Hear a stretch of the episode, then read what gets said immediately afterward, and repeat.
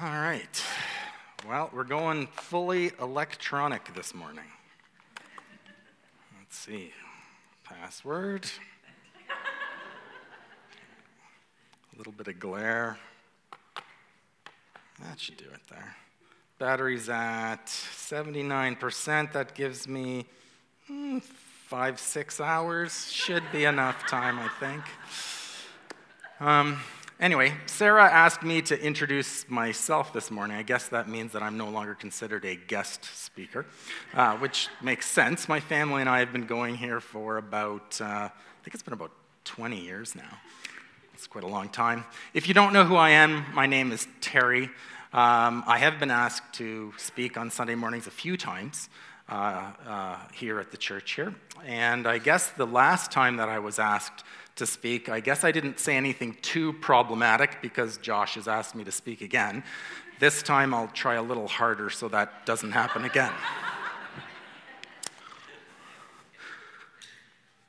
So, with that said, I'm going to start off today by saying something maybe a little bit inappropriate, just to maybe jostle anyone who needs a bit of a wake up today. So you're going to misunderstand me probably when I say this, but give me a chance to explain. Probably heard that one before.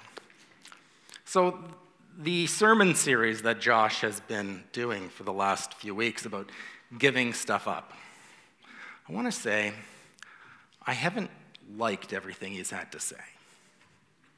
Now, before you get upset with me for dissing the pastor, because we should never do that, right? For sure. What I want to say is if Josh said everything we liked up here, he probably wouldn't be doing his job properly, right? I had a New Testament professor back when I went to school who said that if the teachings of Jesus didn't make us uncomfortable, we would probably be not interpreting them correctly. So I think that that's what Josh has been doing during this sermon series. He's been making me uncomfortable. I mean, his first message was about giving up control. I don't want to sit in the passenger seat, right? I want to drive. I didn't like that.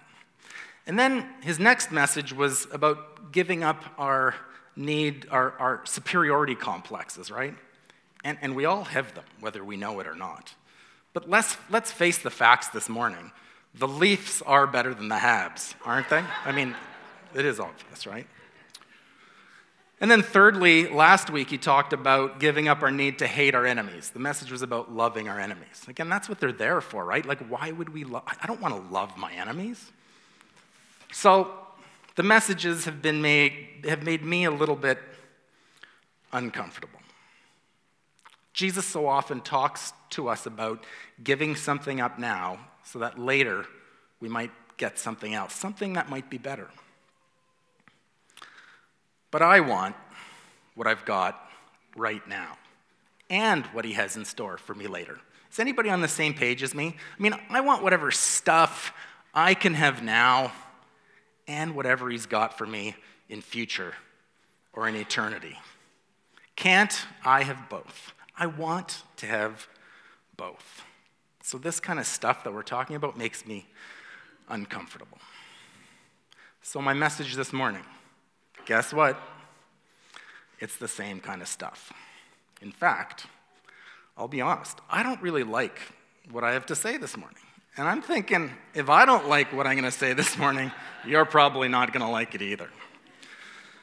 So I think we're in for a real treat this morning.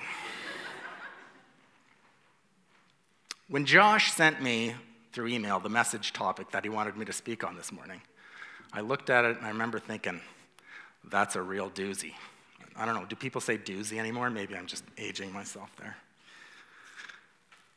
But before I tell you what that is, I want to start off by saying that when I grew up, I never actually knew what Lent was. I didn't know that. I did grow up in the church, but we didn't talk about Lent. In fact, it was my wife that introduced me to the concept of Lent. Uh, when we were dating, a little while ago, might be exaggerating a little bit, uh, she, would, she used to give up chocolate for Lent, and that's where I figured out, you know, what it was about. So Josh could have given me a message this morning, you know, giving up chocolate. I could have worked with something like that. But instead, this morning, he gave me the topic of giving up your life. Giving up your life. Like, what are we going to do with that this morning? This is tough. So, initially, when I was planning for what I was going to say this morning, I thought, how do I make a topic like this practical? How do I make it realistic? You know, martyrdom is not something practical today. You know, chances are very likely that no one's going to have to actually give up their life for Jesus in our day and age, in our culture, anyways. So, what's practical? Well, I thought, you know, giving up little things. Giving up little things, that's, that's practical. We can all do that. Giving up a little time, helping a friend, you know, small acts of kindness, right? We all talk about that, and those are good things. And then, you know, I could formulate in my message that the sum of many acts of kindness makes a real big difference in our community. And this is a great thing. This would be a great message, right? It's like what we do with Halloween for Hunger every year, right? I mean, that is, when you think of it, there's about 100 volunteers from our church. That's 100 acts of kindness, right? And then we leverage many other acts of kindness in our community where people are giving food. And we've got basically hundreds of acts of kindness culminating together, and we make a difference in our community. And these are all, this is great stuff that we do. But for the topic this morning, does that fit? And I realized, and I had to rethink and kind of redo my work, and I realized that that's not the message for today. It's a good message. But what I found, I found as I looked at the words of Jesus that he actually has a lot to say about giving up our lives. And I kept bumping into his words where he clearly tells his followers that they need to go to a whole different level. And it's a level where we're probably going to feel uncomfortable. Now, this morning, I'm actually not going to have a lot of answers. You probably come to church Sunday morning expecting to hear a message with a lot of answers. The reality, though, is today, there's a good chance that you're going to leave with more questions than you've got answers. So today, I'm gonna, what I'm going to try to do is give you some thoughts, give us all some thoughts for us to wrestle with, for us to talk to each other about, and for us to pray about. So I think we have to start this morning with the question that we got to answer first Did Jesus actually ask us to give our lives for him? You know, there's a common Christian phrase, if I can call it that. You know, when someone decides to follow Jesus, we often say that that person gave their lives to the Lord that that person gave their lives to Jesus? Are those just words? Are those just intentions? What does this really mean? So let's take a look at what Jesus says. We're going to start in Matthew chapter 10, chapter 10, starting at verse 37. Anyone who loves their father or mother more than me is not worthy of me. Anyone who loves their son or daughter more than me is not worthy of me. Whoever does not take up their cross and follow me is not worthy of me. Whoever finds their life will lose it, and whoever loses their life for my sake will find it. There's some radical commitment that Jesus is talking about here. And when he says, take up the cross, that's really what we're talking about this morning. It's the example of Jesus giving his life for us. And he, in this passage, is asking each one of us to take up our cross and follow him. Clearly saying something about giving up our lives. But is this just mentioned once, maybe? You know, maybe we're overemphasizing something here, right? Well, six chapters later, same Gospel of Matthew, chapter 16, verse 24, starting there. Matthew writes Then Jesus said to his disciples, Whoever wants to be my disciple must deny themselves and take up their cross and follow me. For whoever wants to save their life will lose it, but whoever loses their life for me will find it. What good will it be for someone to gain the whole world, yet forfeit their soul? Or what can anyone give in exchange for their soul? Now, again, if you're sitting there this morning thinking, what have I signed up for here? Does Jesus really want me to give my life up for him? Does he really mean this literally? It's a good question. Let's keep looking. In the Gospel of Mark, chapter 8, Mark says the same thing we just read about in Matthew. And then in Luke, chapter 9, Luke talks about the same thing again. Clearly, what we're talking about here must be important if the first three gospel writers are all including this in their message. And John talks about this too, but he gets very specific, so we're going to deal with that a little bit later. Luke, a second time, emphasizes this again in chapter 14. He adds some other elements, so we're going to read a little bit of that this morning. Chapter 14, starting at verse 25. Large crowds were traveling with Jesus, and turning to them, he said, If anyone comes to me and does not hate father and mother, wife and children, brothers and sisters, yes, even their own life, such a person cannot be my disciple. And whoever does not carry their cross and follow me cannot be my disciple. Now, let, let me pause there for a second. Clearly, Jesus is not asking us to hate our families. I mean, that just doesn't make sense. That doesn't fit with the rest of his teaching. But I think what he's doing here, he's creating a very stark contrast. He's trying to tell us what this commitment is really about. And then later, he concludes some of the stuff he's saying with this In the same way, those of you who do not give up everything you have cannot be my disciples. So, do you see how this is a tough message this morning? Do we take this at face value? Is it an exaggeration? Or is saying it's an exaggeration maybe, maybe an excuse to avoid the radicalness of the message of Jesus here? So let's consider the disciples. How did they react to these kind of this message of Jesus? How, what was their commitment like? Well, right from the beginning, we know that the disciples gave up a lot to follow Jesus. We know that uh, Peter and Andrew, they were fishermen. They gave up their jobs to follow Jesus. Matthew was a tax collector. He gave up his job to follow Jesus too. He probably made a lot of money. And think of how committed the disciples were. I mean, we know that the disciples struggled with their faith while they were with Jesus. They doubted, they had wrong ideas, but they were committed. Peter once says to Jesus, We have given up everything to follow you. And check this one out Thomas, the example of Thomas here. There was a time uh, where their friend Lazarus had just died, and Jesus talks about going back to Judea back to a place where the Jews had just tried to kill him.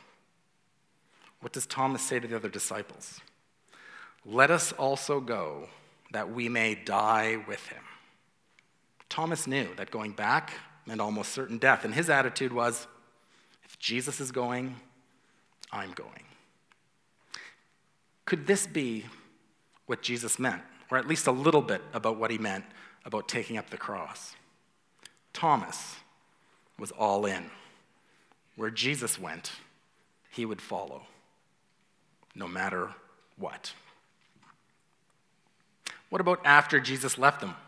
How did the disciples take this message then? Well, there's a lot of many documented accounts in history about what happened to the disciples. Some of these come from reliable sources. Some of these come from church tradition. Some people think church tradition is reliable, others don't. So I'm just calling that out this morning. But what, what is very clear is that many, and probably most of the disciples, did give their life for Jesus. We know from reliable sources, multiple reliable sources, that Peter and Paul were both martyred in Rome during a Christian persecution under an emperor by the name of Nero. Some sources say that Andrew traveled to modern day Ukraine, later to Greece, where he was crucified just like Jesus. Thomas spent time preaching the message of Jesus in Syria, traveled as far as India, where he too lost his life for Jesus, according to tradition. And there's a lot of other stories and sources that talk to us about the demise of the other disciples. John may have been the only disciple that wasn't actually martyred. But we know he was exiled to an island called Patmos, where many believe he wrote the last book of our Bible. So I think what we've run into here, I think what Jesus has made clear, and what the example of the disciples and what their thinking has made clear also, is that Jesus is indeed asking us for our lives. He's asking us not just for small acts of kindness, He wants that, but He's asking us for our lives. I think it's tempting to minimize what Jesus is saying here. For me, and maybe for some of you, we tend to think exaggeration when the things in the teachings of Jesus are uncomfortable. Sometimes I think we ignore some things he says. We just chop that up to, I, I must not understand. I think sometimes we even purposely misinterpret things to soften the meaning, make it mean something different, to, to make it more comfortable. Here's an example that probably a lot of us are familiar with. Now, when I give this example, there are going to be people here from my house church and even from my own family that you're going to hear some groaning from, okay? There will. Because I use this example very, very frequently, and some of them will be able to call it out, probably what I'm going to say right now. The parable of the Good Samaritan. You hear it right there. I talk about this all the time. How many of us, how many churches, how many people in our society think that this is a story about being good, about being nice, the Good Samaritan? How many organizations, there's many organizations that are named after this parable with this interpretation. The reality is, the parable doesn't mean that. Ultimately, what Jesus is teaching here is that we need to love the people that we hate. We need to love our enemies. That's what this parable is about. And that is a much more uncomfortable message. It's what Josh was talking about last Sunday. The message is clear in the text. It's not up to someone's interpretation. If you look what Jesus says before and how he talks about the parable afterwards, it's clear that that's what it means. But I think we miss that because it's uncomfortable. And I think it's tempting to minimize the level of commitment that Jesus is asking from us. So when we hear the words of Jesus, pick up your cross and follow me, in the same way, I think it's easy to set, aside, set that aside, not, not think about it too much.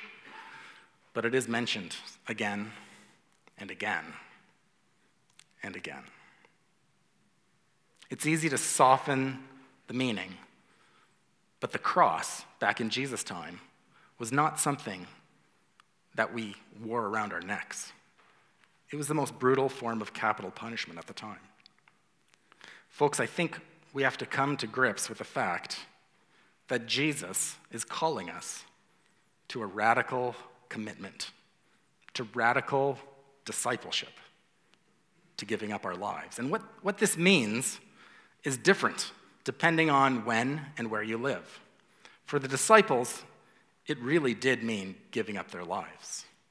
For us, it probably means something different, but the call to radical commitment is the same. So let me pause here for a second because I've been using this word radical. And this word radical is pretty dangerous, especially when we're talking about um, religious stuff, right? But what I want to say is that being a radical follower of Jesus is not about radical religion. In fact, Jesus gives us no indication that he came to start a new religion. In fact, he pushed back on many of the religious ideals of his time. Following Jesus is not about being religious. It's about giving us giving ourselves to the mission that Jesus has for us. Or as he put it 2000 years ago, about being part of the kingdom of God. It's just like Jesus states in the Lord's Prayer that many of us are familiar with Let your kingdom come, let your will be done on earth as it is in heaven. Folks, I don't think this is a passive message for us to hope that God does it. It's our goal. It's our work to do as followers of Jesus with his help. It's a radical commitment, and it's a radical purpose. But it's not dangerous to those around us. There may be times when it's dangerous to us. Radical in the context of Jesus is about radical peace, radical love that includes your enemies, radical generosity. It's often about giving things up, about giving up our lives.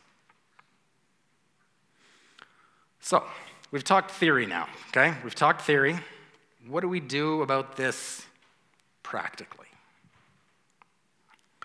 How do we practice this without watering it down? How do we stay true to the message of Jesus and this radical challenge that he's given us? Again, like I said earlier, I don't have all the answers here, but I'm hoping that these thoughts will be helpful that I have. What it means is that when someone is in real need, we give according to the need, not according to what's comfortable. And when I say give, I'm not just talking about money here. Money is just one of many examples. But this is not just about kindness, it's fix the problem no matter what it takes, no matter what the cost. Remember last month when many of us, as a church community, we were buying diapers, right? To help out with a need in the community. I'm going to tell you what I did. And maybe you did the same thing that I did. Maybe you thought the same way I did. I was in Costco. I remember going to the diaper section, which is pretty big. I remember looking up to where the price tag was 45 bucks for a pack of diapers. 45 bucks for a pack. Like, my kids are now adults, right? So it's been a while, but 45 bucks for a pack of diapers? Is there tax on that? I didn't check my receipt, but wow. But then I thought, you know what? In the grand scheme of things, I'm not really going to notice if I buy that. I won't really have to give anything up. And that's the thinking that directed me on what I could give my comfort level. If I'm comfortable, it doesn't really impact me, so that's what I can give. Now, in thinking what we've covered so far this morning, does that fit? Is that the way Jesus wants us to give? Now, granted, if a box of diapers from each of us serves the need, then that makes sense and that's okay, right?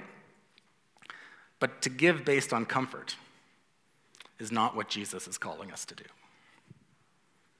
Again, the message of Jesus tells us that when someone is in need, we give according to the need, not according to our comfort level.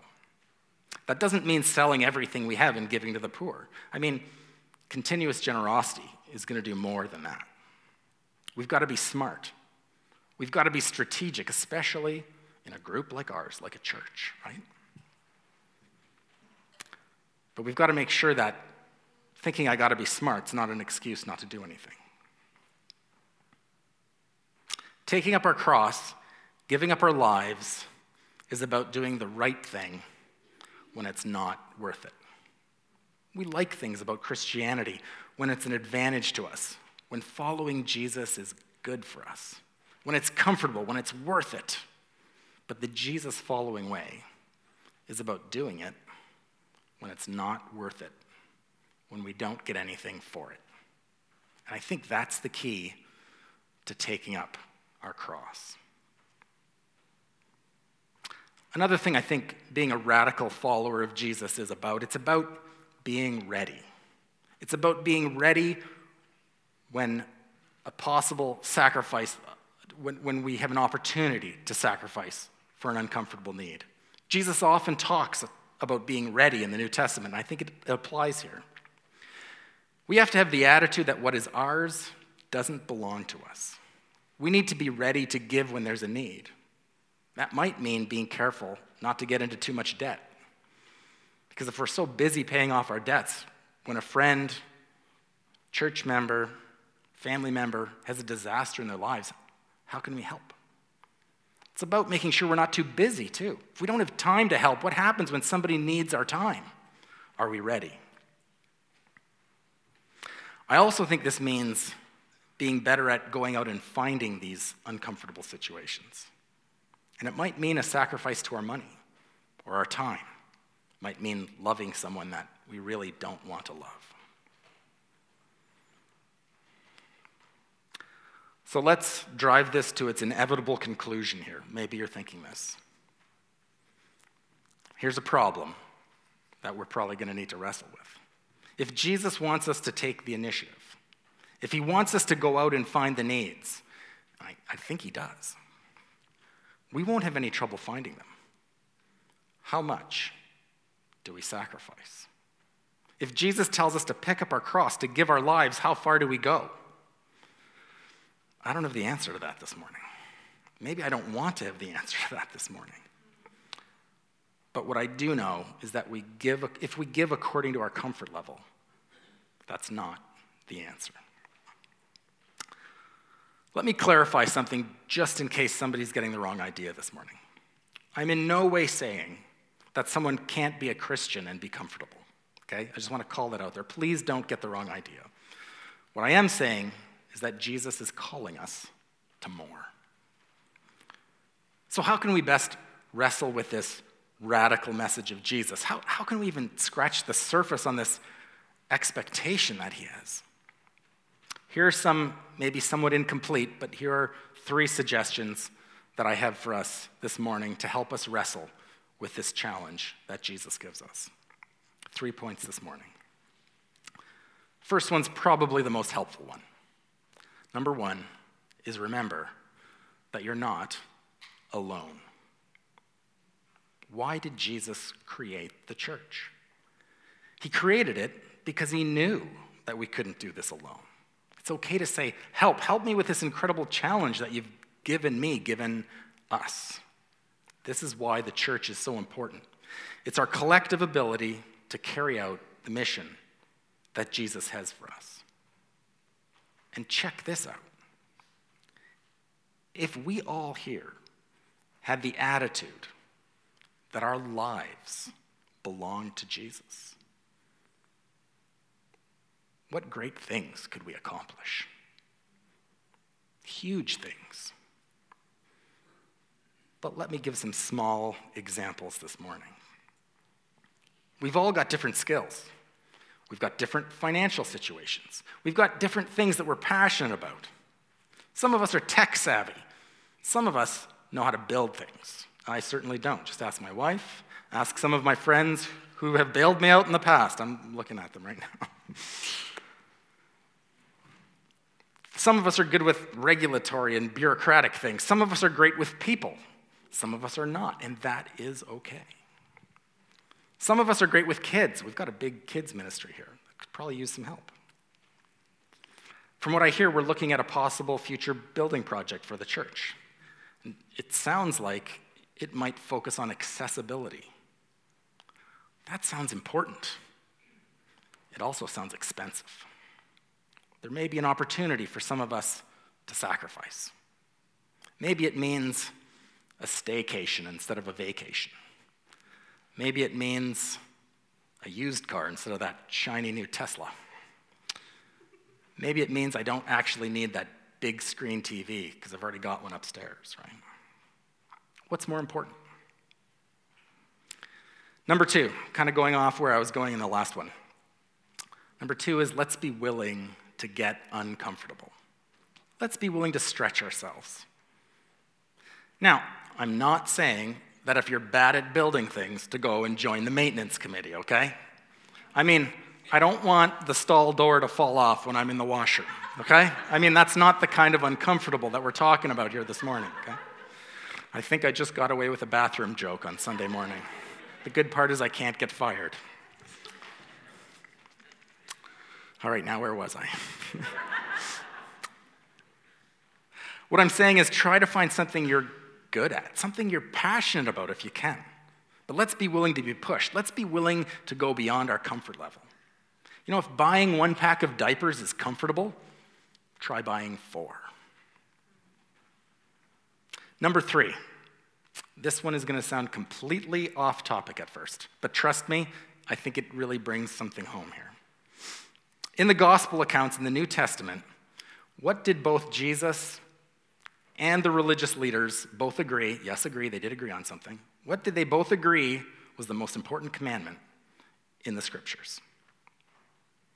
You might be thinking, love the Lord your God with all your heart, soul, mind, and strength, and love your neighbor as yourself. So if you're asked what the most important commandment is, and you said this, that'd be a good answer. But it might not be the right answer. Or it might not be the best answer. Might bring you back to multiple choice from school, right? Yeah.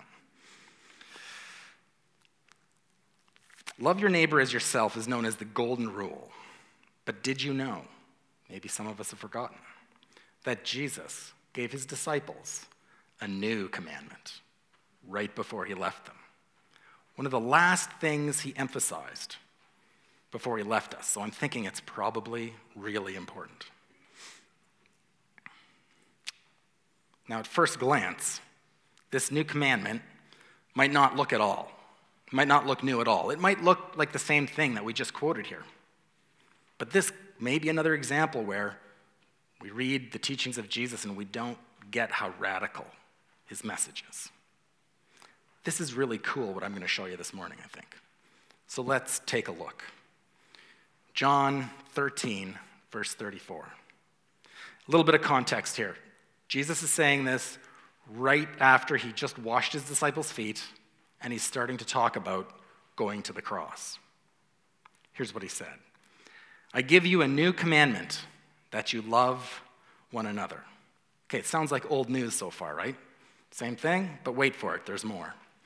I give you a new commandment that you love one another just as I have loved you, you also should love one another. Now, if you're like me, you're probably not catching this yet. It took me a while to look at this till the light bulb went off. So if you're like me, let me, let me walk you through this and hopefully you get the light bulb moment too. The greatest commandment in the scriptures is about loving our, about loving our neighbor is love your neighbor as yourself. How do you love? The way you want to be loved as yourself. The new command is not to love the way you want to be loved or the way you want love returned to you. No, it's love one another as Jesus loved us. It's a whole different level. It actually blows the cover right off the Old Testament rule.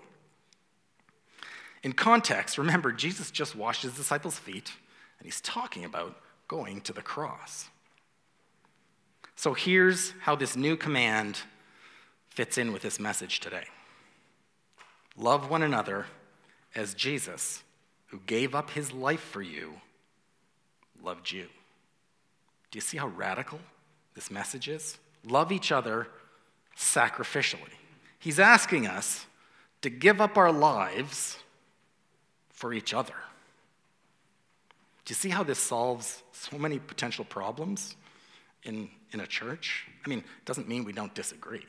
It doesn't mean that we don't even have heated arguments, but it does mean that we always have each other's backs. And not only that, Jesus says that this is the greatest way that people will see what following Jesus is all about. And we've got our community looking at us. Imagine if they were looking at us going, wow, those people, they love each other. I want, I, I need to be part of that. So let me summarize our three points to take away. Three points to try to wrestle with. Number one, we are not alone. We need to work together. Folks, if you're not part of a house church or if you don't have you know, other believers that you meet with regularly, how are you going to wrestle with this by yourself? You need others. All of us do. Number two, let's be willing to get uncomfortable. And number three, let's love each other like Jesus loved us. He gave his life for us. All right, last thing that I'm going to say this morning. And you're probably glad that it's the last thing, because this is a heavy one, isn't it? This is heavy. I'm glad it's the last thing I'm going to say this morning, all right? It's a question with an answer. The question is what do I, me personally, want to do when I walk out of the church doors this morning with, with what we've dealt with this morning, with what we've talked about? What do I want to do? Maybe some of you are on the same page as me. What do I want to do? I'll tell you what I want to do. I want to forget all about this. I do. I want to forget all about this message. I want to forget about this topic that Josh gave me that I've been struggling with for the last several weeks. I'm being honest. Now, some of you might be thinking, Terry, what a, what a terrible way to end your message, right? but I told you you wouldn't like it. And I am being honest here. I want to forget about this. But this is what I think is going to happen. At least I hope that this is what's going to happen, and I hope it'll happen to you too. The next time my house church gets together, somebody's going to ask the question what are we going to do with what we heard last Sunday? And then we're going to struggle. We're going to have to wrestle with that. But we won't be alone. You know, comfortable is boring. It's boring. Stuff and comfort, don't get me wrong here, I like it. I really like it. But it is empty. Jesus has something greater for us, something that's greater and more important than just me a mission, a community, a purpose. Please pray with me.